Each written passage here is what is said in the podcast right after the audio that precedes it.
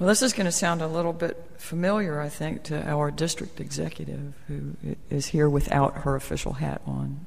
Sorry about that. Um, our uh, theme this summer at the Southwestern Unitarian Universalist Conference Summer Institute, or SWUSI, was Bread and Stones. Uh, that's a reference that comes from the book of Matthew. Uh, it's part of the Sermon on the Mount. Matthew is uh, a book in the Christian Testament. The Sermon on the Mount is a series of lessons that Jesus was giving from the hillside to a large group of people that had gathered around him. And it takes up three whole chapters of the book. Right before the verse that this from which this reference comes, we're hearing about um, asking it shall be given you, seeking ye shall find, knocking it will be opened unto you. Um, there are a lot of things in the Sermon on the Mount that may be familiar to those of us from Western culture, or most particularly if we grew up in households that took us to Christian ter- churches. Um, There are a lot of things in those lessons that I enjoy. But this part comes from Jesus asking people, he's explaining that God, as he teaches God to be, is something that's loving And that God, being a parent, wants to give all of those things that are uh, creations of God good gifts. Wants, God wants people to be happy. God wants people to have what they need. God wants this and God wants that. And all of these things are positive that this story tells us Jesus is telling the people out in, um, that came to see him. So Jesus says, Is there one among you who, if your child asks you for bread, would give them stones? That's where the theme for the Summer Institute came from. The theme speaker for the summer conference was a man named Reverend Tom Schade who is the minister at First Unitarian Church in Worcester, Massachusetts. He's a past president of the Unitarian Universalist Christian Fellowship. And in Tom's first lecture um, or speech, uh, presentation, he went into some depth about just exactly what it takes to make bread that first you have to awaken the yeast with warm water, and then you have to feed it a little sweetness to encourage it to grow. Then you knead it and, and work it and blend it to make the yeast and the dough strong. And he, he had slides that actually showed the way that the dough gets strengthened. The constitution becomes more sound by the working of the dough. Finally, it gets baked, hopefully under all of the right circumstances, and I am not going into near the detail that Tom did because I know nothing about baking bread. Anyway, hopefully it gets baked under all the right conditions. Um, and he also pointed out that even if you know all the steps, sometimes it takes a lot of practice to get it right. To have something that's worth sharing. And that it was more difficult than he had originally thought. Well, I really enjoyed Tom's lectures. the process of bread making um, apparently takes great care. That night, after he gave that particular lecture, I was responsible for the worship service, the evening worship service at SWUSI. And I raised a new question. My question was so, what if we'd done all of that work of awakening the yeast with warm water, have fed what we have sweetness to help it grow? have kneaded and blended and thoroughly kneaded and blended it thoroughly to strengthen it and in hopes of sharing it. But what if we come to realize that what we have watered and what we have given honey to sweeten it and what we have blended isn't yeast at all? And that we, in fact, are not bakers. At this point, a slide came up of a candlestick maker.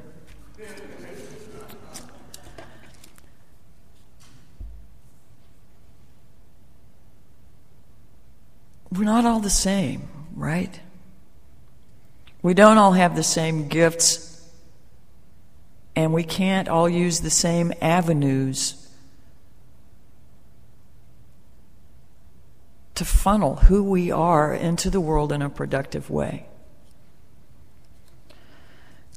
an author that I'm fond of um, named Parker Palmer, who's Quaker author, speaker, teacher, and who personally found his way back from a very dark depression and knows what it's like to drain oneself doing things that aren't yours to do.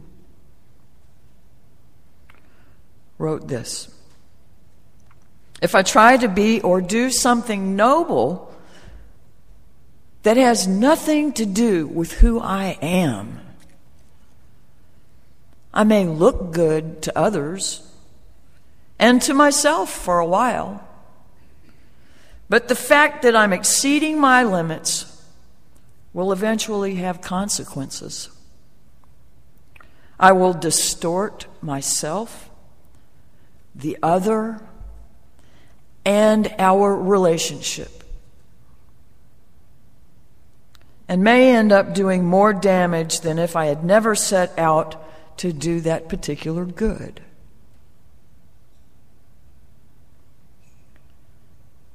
When I try to do something that is not in my nature or the nature of the relationship, way closes behind me.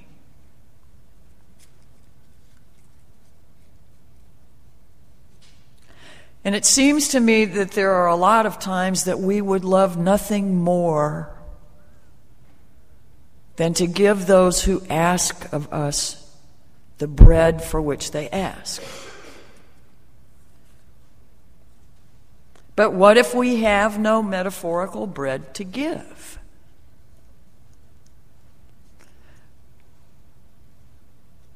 No matter how well intentioned we may be, we cannot give what we do not have.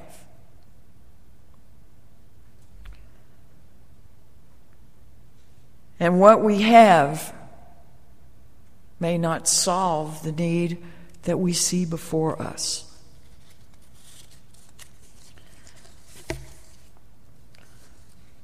Parker Palmer tells us that though usually regarded as the result of trying to give too much, Burnout, quote, in my experience, results from trying to give what I do not possess.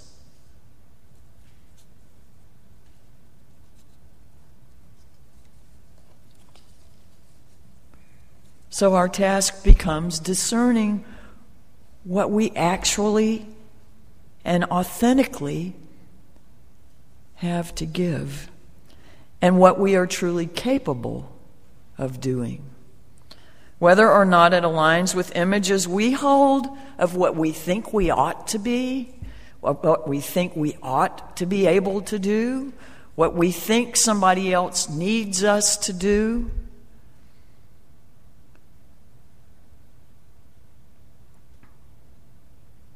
What we have been told we ought to do. With this discernment comes an increasing flow of internal energy.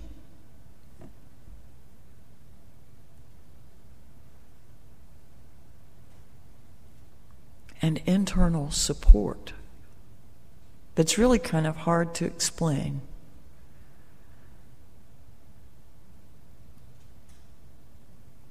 We then begin learning how to live from the great ocean that has no limits. And again from Parker Palmer self care is never a selfish act.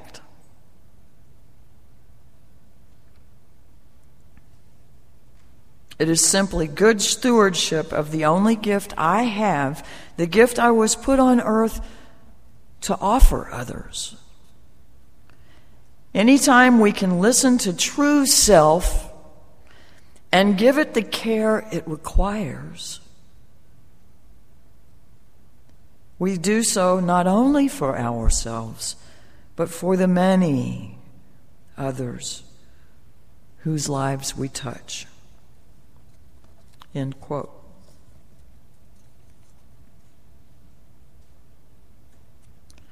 Frederick Buechner calls authentic vocation the place where your deep gladness meets the world's deep need.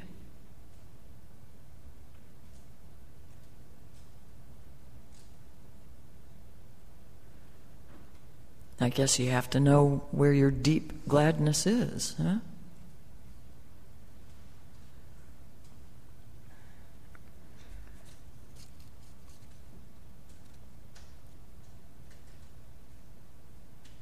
It is where the many facets of our fragile, fragmented, and frayed individuality come together in wholeness. As a congregation, we also have authentic vocation, a calling that is ours to discern. It is not to be feared or avoided because we just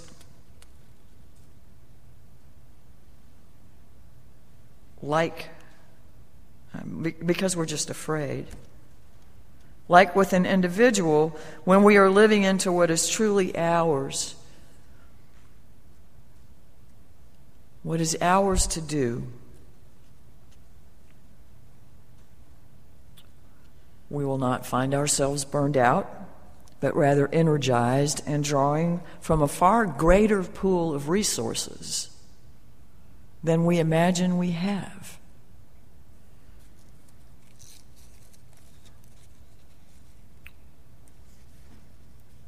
Resources that we don't have simply by trying to think our way or wish our way into what we want.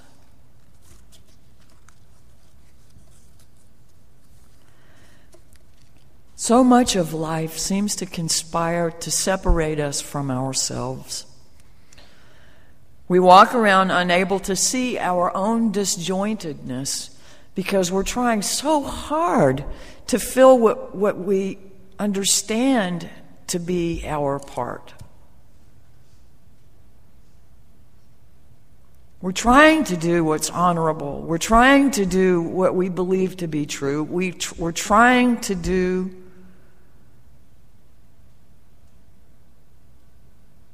our best.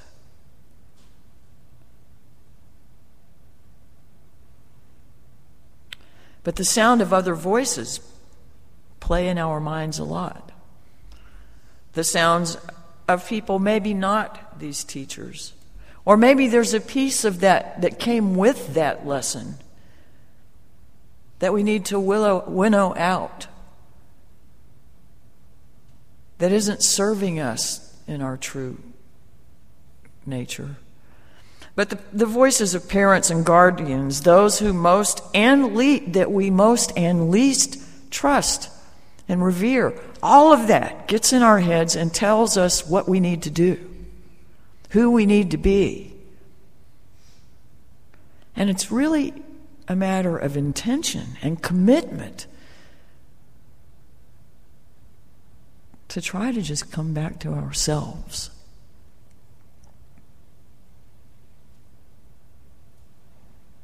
Sometimes it's our own critical selves that gets in our way. We may put some effort into keeping that quiet away from us because we don't want to hear the quiet. We don't, we're afraid of it. We don't know what it's going to say. And it's big and it's vast and scary. If we don't know it.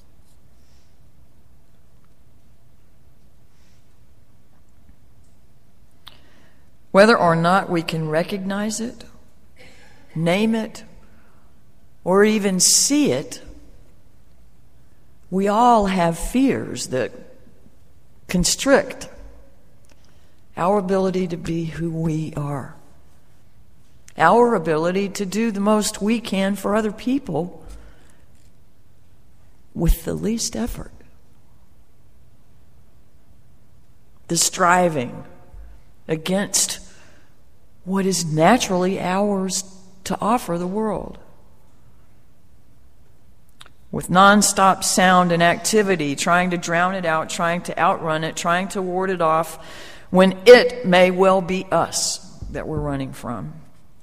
And befriending it is where peace lives. Not too terribly long ago, I spoke about uh, a need in our lives for a catalyst so that when that spectrum of who we are, the, the rainbow of pieces of us, becomes divided, we need a catalyst to bring it back into oneness, that, that light that we are, just like the album cover of, uh, of a Pink Floyd album. You know, where there's a light going in one side and the rainbow coming out the other, we have to have a catalyst to make that rainbow again become one. As I said earlier, there was the story of the Buddha and the student asking if the spiritual exercises would bring enlightenment. And the Buddha said, No, but that's what keeps you from being asleep when enlightenment comes to you. We don't reach those awarenesses without effort or, or making ourselves capable of receiving them. Empty enough vessels to hold something new empty enough vessels for something to move through us.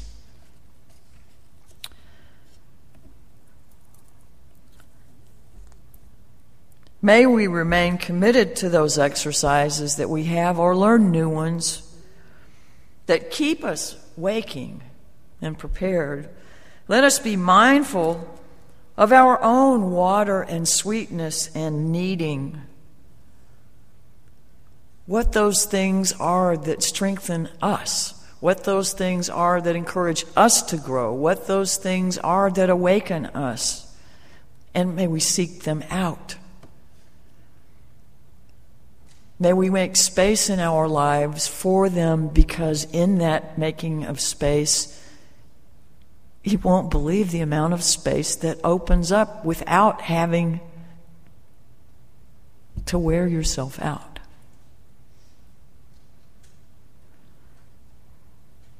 Your self care is as important as that of another. Self care is not self indulgence. Self care is self care.